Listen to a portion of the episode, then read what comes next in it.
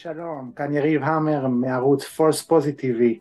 אם אתם אוהבים את הערוץ שלנו, בבקשה תעשו לנו subscribe לערוץ, עברנו כבר את השלושת אלפים מנויים, אז תודה רבה לכם. היום נדבר על צינורות הגז נורדסטרים. מי האחראי לחבלה בצינורות האלה? מה המשמעות של זה על הכלכלה העולמית? מי חיבל בצינורות הגז נורדסטרים? מתחילים. אירופה על סף חורף קר במיוחד. לא תהיה לאנשים היכולת לחמם את הבתים. עשינו על זה כבר פרק. מחירי החשמל מזנקים, משבר כלכלי אדיר מימדים מתקרב אלינו, winter is coming. הסיבה המרכזית היא המלחמה באוקראינה.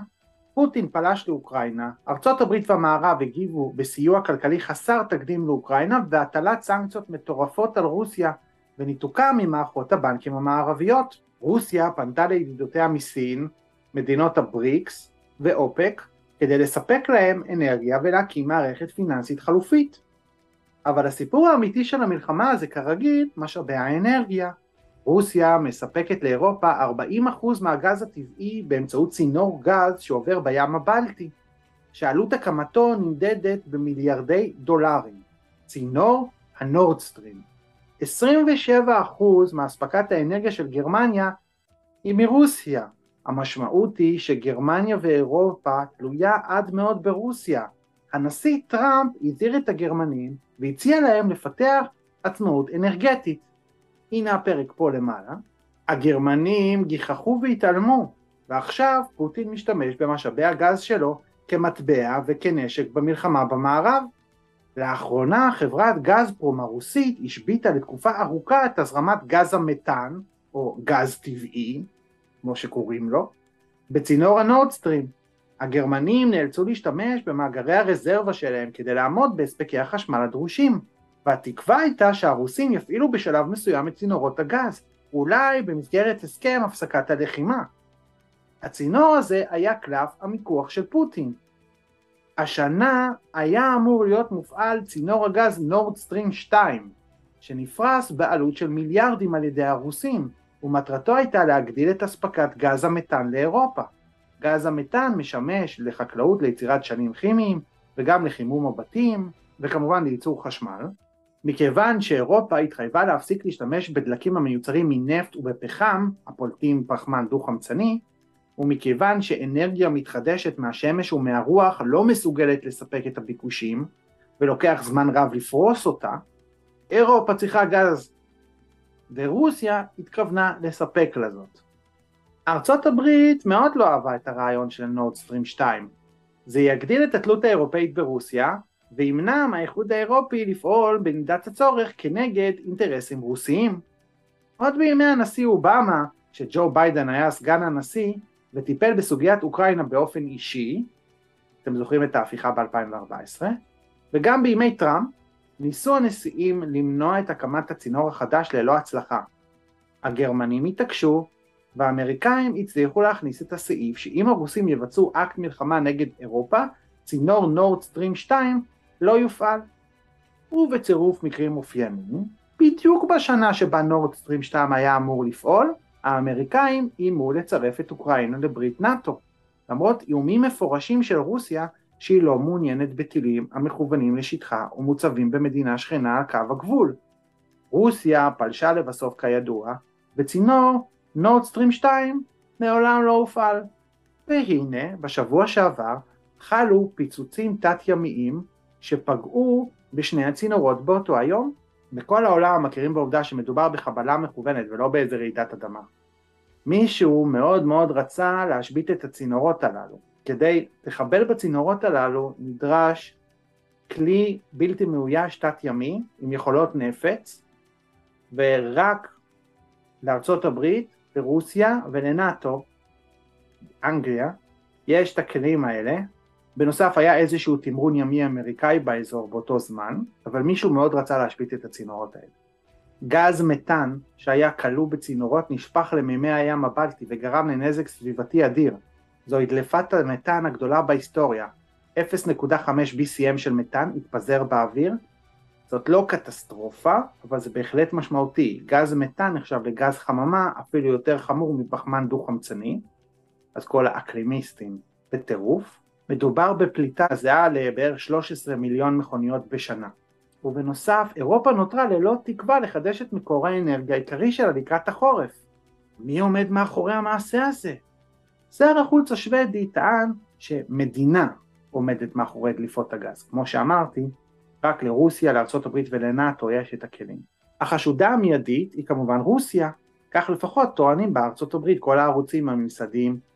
במערב טוענים שרוסיה עומדת מאחורי הפיצוצים כנקמה על המלחמה ועל הסנקציות הכלכליות. בשבוע שקדם לפיצוץ הייתה הידרדרות ברטוריקה סביב המלחמה, הנשיא הרוסי אמר לאמריקאים שזה לא בלוף, רוסיה תשתמש בכל אמצעי העומד לרשותה כדי להגן על הטריטוריה הרוסית. שר החוץ לברוב חזר על הדברים באו"ם, ואף אמר שהוא רואה בארצות הברית כמשתתפת פעילה במלחמה. הם מאיימים כמובן בשימוש בנשק גרעיני. הנשיא ביידן השיב שרוסיה חסרת אחריות ואף צד לא מנצח במלחמה גרעינית. ואז פוטין ביצע את משאלי העם המפוברקים שלו בארבעה המחוזות הכבושים במזרח רוסיה, הודיע על סיפוח השטח למורת רוחם של מנהיגי העולם, וכעת התקפה אוקראינית להשבת השטח נחשבת התקפה על טריטוריה רוסית.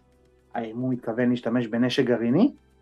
במקביל גייס פוטין 300 אלף חיילי מילואים, פרס אותם על הגבול האוקראיני ושלח 200 אלף חיילים מוכנים לתוך השטחים הכבושים במחוז הדנבאס. המלחמה בהחלט מידרדרת. אבל אם נחשוב על זה יותר לעומק, פיצוץ צינורות הנורדסטרים על ידי רוסיה נראה מהלך מעט מיותר וחסר תוחלת. הצינורות הללו הם כלי המיקוח המרכזי של רוסיה ברגע שירצו לסיים את המלחמה. אירופה חייבת את הגז הזה. בנוסף הם יאפשרו לרוסיה לשמר את האינטרסים שלהם בטווח הרחוק, שכן יקשה על אירופה להתנתק. אם פוטין רצה להפסיק את זרימת הגז, יכול היה פשוט לסגור את הברז, כפי שכבר עשה. בנוסף אפשר לחשוב על מטרות אחרות של הרוסים שהן תת-ימיות כמו כבלים תת-ימיים של תקשורת שיכולות להשבית בנקים או צינורות גז אחרים. טאקר קרלסון מפוקס ניוז העלה סברה אחרת שארצות הברית היא זאת שעומדת מאחורי פיצוץ הצינורות והוא לא היחיד. ראשית ביידן איים ישירות על הצינור במידה שרוסיה תפלוש לאוקראינה. הנה תשמעו. If, uh, if Russia invades, uh, that means tanks or troops crossing the, uh, the, the, border of Ukraine uh, again, then uh, there will be uh, we there will be no longer a Nord Stream two. We we will bring an end to it. What do, what, how will you how will you do that exactly? Since the project and control of the project is within Germany's control. We will. Uh, I promise you, we'll be able to do it. חוץ מזה, נראה שלארצות הברית האינטרס הכי מובהק לשתק את הצינורות. בכך היא מונעת מפוטין את היכולת לסחוט את גרמניה לסיום המלחמה ובעתיד. זה גם מתואם לחלוטין לאג'נדת האקלים ויחייב את אירופה להאיץ את המעבר לאנרגיות מתחדשות. למרות שהצביעות בהזרמת גז המתאן למימי הים בולטת במיוחד, שכן הנזק הסביבתי הוא אדיר. שר החוץ הפולני לשעבר, שמשרת בפרלמנט האירופאי היום, צייץ שהוא מודה מאוד לארצות הברית על פיצוץ הצינור, ולאחר מכן מחק את הציוץ. תכף נבין גם למה הוא אמר את זה. דברה אחרת שהעלתה העיתונאית העצמאית קים אייברסן, שהייתה הראשונה אגב שקישרה בין המלחמה באוקראינה לצינור הנורדסטרים, היא שפולין עומדת מאחורי הפיצוץ. פולין. בימים אלה מושק צינור הגז הגדול בין נורבגיה לאירופה, שהתחנה הסופית שלו היא פולין.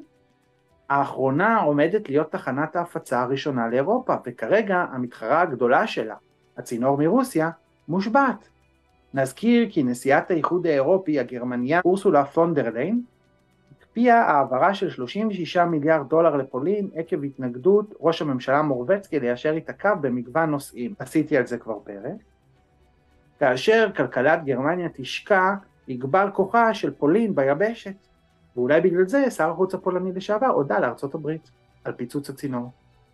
מועמדת נוספת, שלא שמעתי האמת הרבה שמדברים עליה, היא לא אחרת מאשר סין. אני לא יודע אם יש לה את הכלים לעשות את זה, אבל בימים אלה פועלת רוסיה להקמת צינור הגז כוח סיביר 2, שאמור להעביר עד 2025 כ-61 מיליון מטרים מעוקבים של גז מרוסיה דרך מונגוליה למערב סין.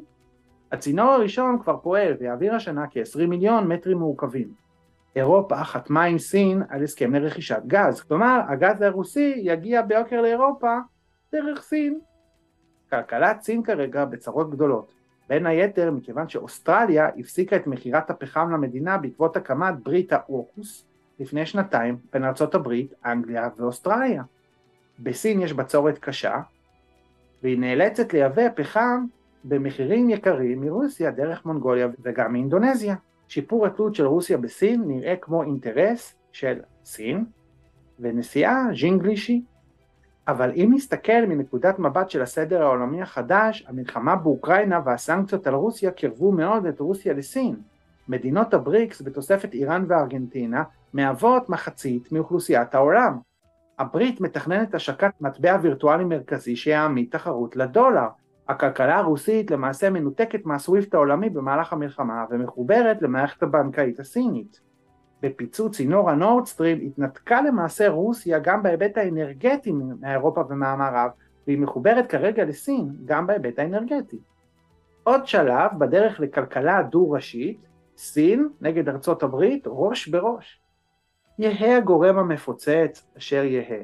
השבתת הנורדסטרים לצמיתות יגרום לחורף קשה ביותר באירופה, מבלי תקווה שיתקיים משא ומתן לסיום הלחימה באוקראינה. כעת זה בידי ארצות הברית ורוסיה. כלכלת גרמניה לבטח תינזק משמעותית, שכן התעשייה שלה תלויה בגז הטבעי, ותושביה תלויים בו לחימום. לאחר הברקזיט ויציאת אנגליה מהאיחוד האירופי, גרמניה היא הכלכלה המרכזית שמחזיקה את אירופה. מדינות הדרום, ה PIGS, ספרד, פורטוגל, איטליה ויוון, נמצאות כבר על סף קריסה בכל המדדים. בחולשת גרמניה, הכוחות העולים ביבשת יהיו צרפת וטורקיה. ואף אחד לא חושב על האזרחים. תודה רבה לכם שצפיתם בסרטון, תשאירו לנו תגובות מה אתם חושבים, מי פוצץ את הצינור הזה, למי האינטרס, למי היכולת, שתפו את הסרטון, תעשו לנו subscribe לערוץ, תלחצו על הפעמון למטה, תודה שהקשבתם.